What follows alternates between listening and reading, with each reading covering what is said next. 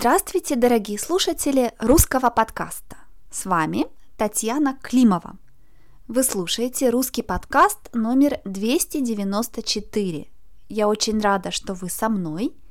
Если вы хотите получать видео и подкасты каждые пять дней, приходите в мой клуб «Русская дача». Нас уже 400 человек. У нас есть своя группа в Фейсбуке, онлайн-встречи и дискуссии. Жду вас!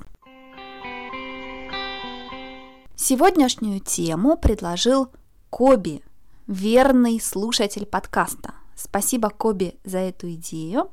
Мы будем говорить об Абраме Ганнибале, африканском прадедушке Пушкина. Вы, конечно, знаете, что Александр Пушкин – это очень известный русский писатель и поэт.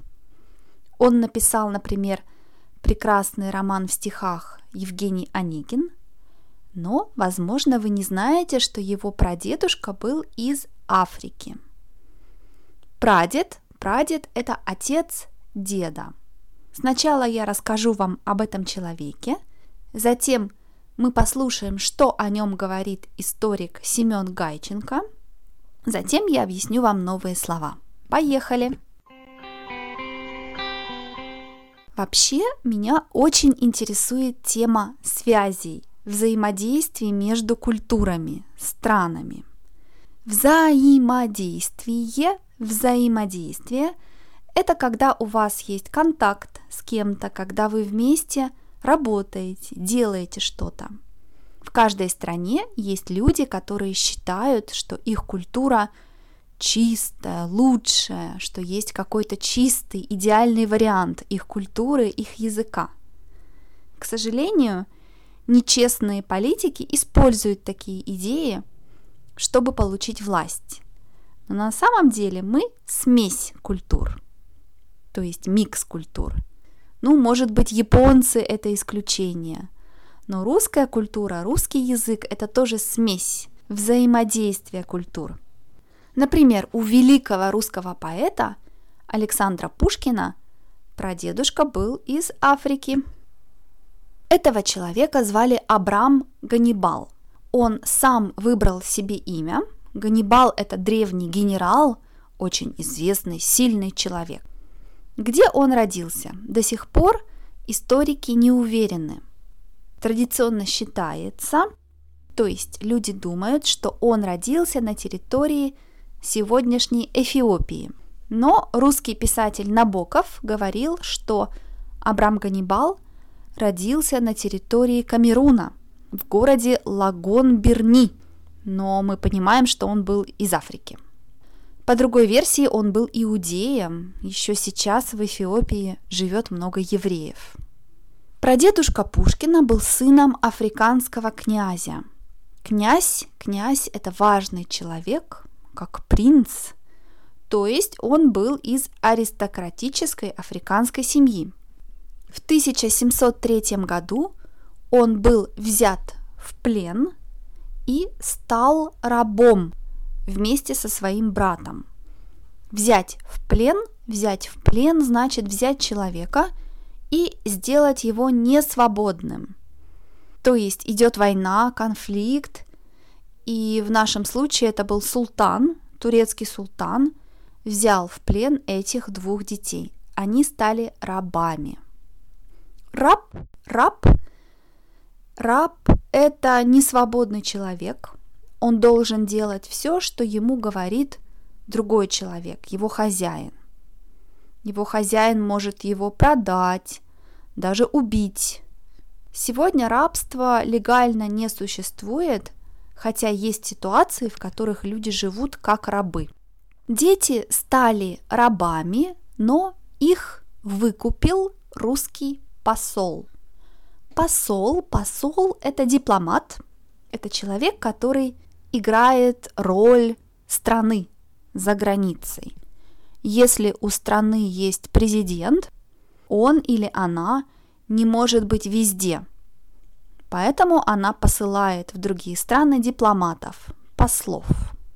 И посол Российской империи в Константинополе выкупил, купил мальчиков – Ганнибала и его брата. он привез их в Россию.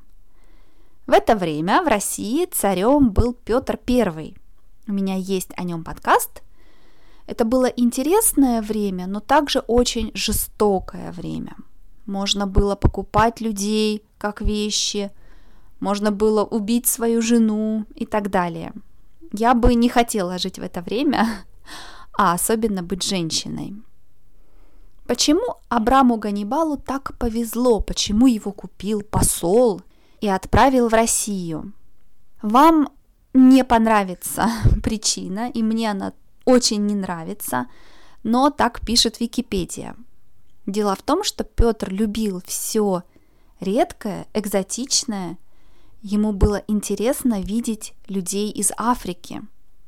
То есть прадеда Пушкина как бы подарили Петру – Сегодня это звучит ужасно, но это было так. И при дворе Петра I, то есть в системе, в жизни Петра, была специальная должность араб высочайшего двора. Араб высочайшего двора.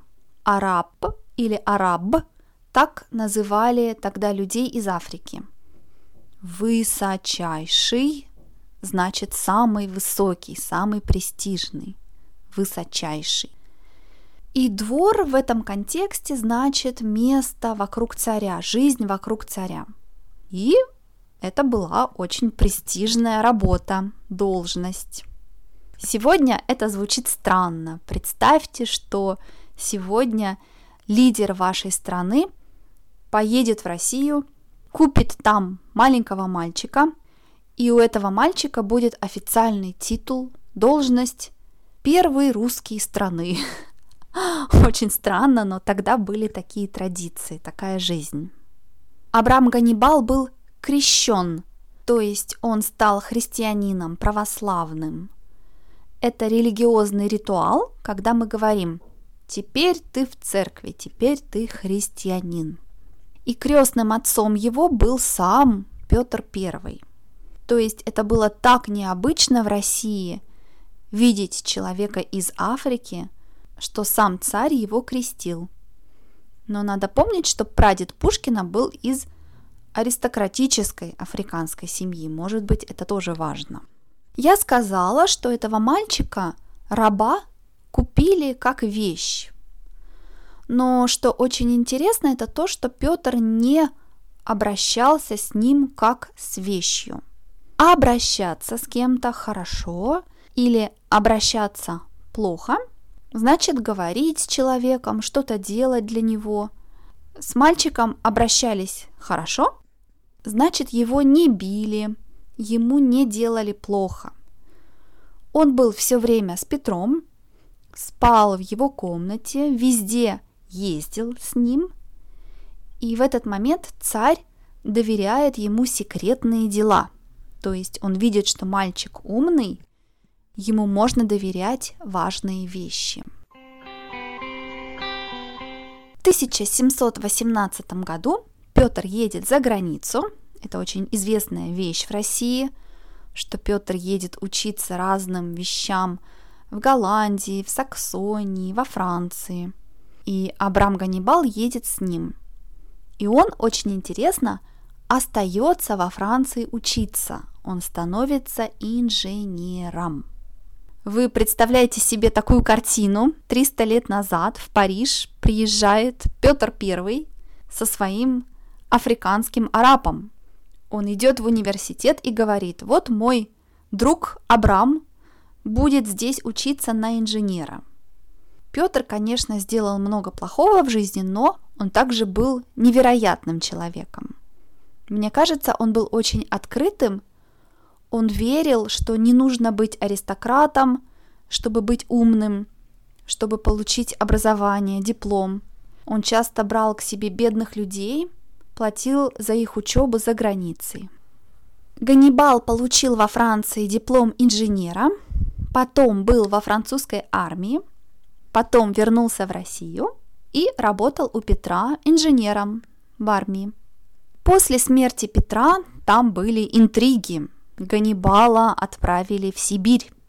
Потом он работал инженером в провинции, И только когда Елизавета стала императрицей, он э, вернулся в Санкт-Петербург. Если вы читаете PDF-файл, вы можете видеть его письмо Екатерине, красивый старый русский язык. При Екатерине он получил земли, стал генералом-аншефом. Его жизнь закончилась в комфорте и богатстве. А я нашла для вас очень интересный материал. Это радиопередача 1977 года. Ей 40 лет. Историк Семен Гейченко рассказывает о прадеде Пушкина. Человек, который брался за многое – он был и чертежник, и переводчик, и преподаватель, и военный инженер, и секретарь Петра Великого, и прекрасный балагур, великолепный танцор, э, красивый вообще мужчина, который крутил головы женщинам направо и налево. Браться, взяться за что-то, значит начать что-то делать, обычно что-то трудное. Например, на работе – нужно сделать трудный проект, и менеджер может сказать, ну что, кто возьмется за этот проект? Ну что, кто возьмется за этот проект? То есть, кто решит начать работать над этим проектом? Браться, взяться. Чертежник. Чертежник – это от слова чертеж. Чертеж – это технический рисунок.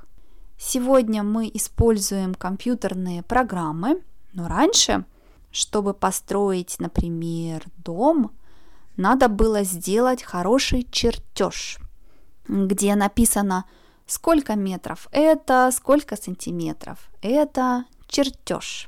И Ганнибал был хорошим чертежником. Переводчик. Переводчик – это человек, который может прочитать текст на французском языке, а потом написать, что это значит на русском языке. Прадед Пушкина знал несколько языков и был хорошим переводчиком. Преподаватель – это учитель, военный инженер – это инженер, который работает в армии. Балагур. Балагур – это старое слово, которое значит шутник.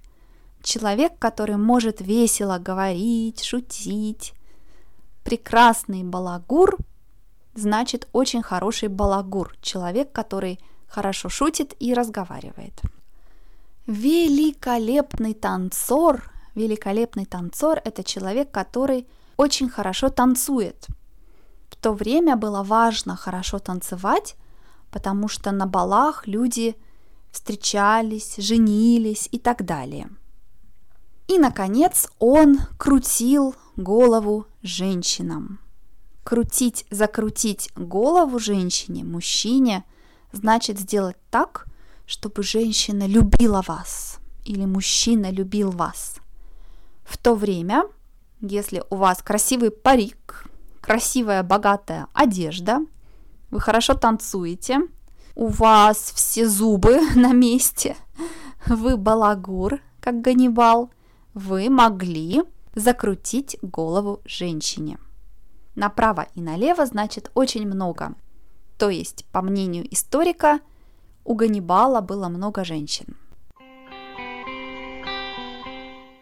Человек, который брался за многое – он был и чертежник, и переводчик, и преподаватель, и военный инженер, и секретарь Петра Великого, и прекрасный балагур, великолепный танцор, э, красивый вообще мужчина, который крутил головы женщинам направо и налево. Еще одна интересная история, которую я нашла, это картошка. Интересно, что картофель в Россию привез Петр I. И потом Екатерина решила, что это хороший способ, метод против голода. И попросила Ганнибала разводить картофель в России. Разводить, разводить овощи значит делать так, чтобы они были, росли в земле. Мы говорили, что Абрам Ганнибал получил земли от Екатерины И это были первые земли, где разводили картофель в России. Сначала русские не хотели есть картошку, она казалась им странной, но картошка действительно помогала бедным людям не умереть от голода, поэтому ее полюбили. Это еще один пример взаимодействия культур. Русские думают, что картошка это чисто русский овощ, национальная еда. На самом деле ее привезли из Голландии и разводил ее человек из Африки. Вот так. Но, дорогие друзья, хочу сказать осторожно, не надо идеализировать эту фигуру. И вообще опасно идеализировать королей, политиков, генералов, особенно которые жили 300, 200, 100 лет назад. У них были другие ценности, другие стандарты. Как сказал Барак Обама, если бы вы могли выбрать, в какой период родиться, но не знали, кем вы будете, богатым или бедным, женщиной или мужчиной, здоровым человеком или инвалидом, вы бы, скорее всего, решили родиться сегодня. И я согласна с ним, идеализировать прошлое опасно. Например, история Абрама Ганнибала и его жены. Он женился на гречанке Евдокии Диопер против ее воли против ее воли, то есть она не хотела выходить за него замуж, она его не любила. Потом он узнал, что она ему изменяет, изменяет, то есть у нее другой мужчина. И после этого 11 лет ее держали в заточении. Держать в заточении значит не обязательно в тюрьме, может быть в какой-то комнате дома, но она не могла никуда выходить. То есть его жена была его рабыней. Мы видели, что значит раб, раб, и рабыня – это женщина.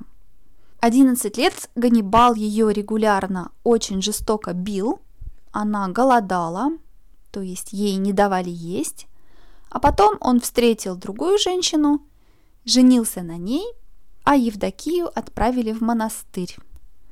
Вот такие вещи мог сделать человек в то время, если у него были деньги и власть. Так что, думаю, сегодня Миту были бы очень недовольны прадедом Пушкина. Дорогие слушатели, спасибо, что слушаете мои подкасты. Думаю, история этого африканского инженера очень интересна. Даже если не говорить о Пушкине, это очень интересный персонаж.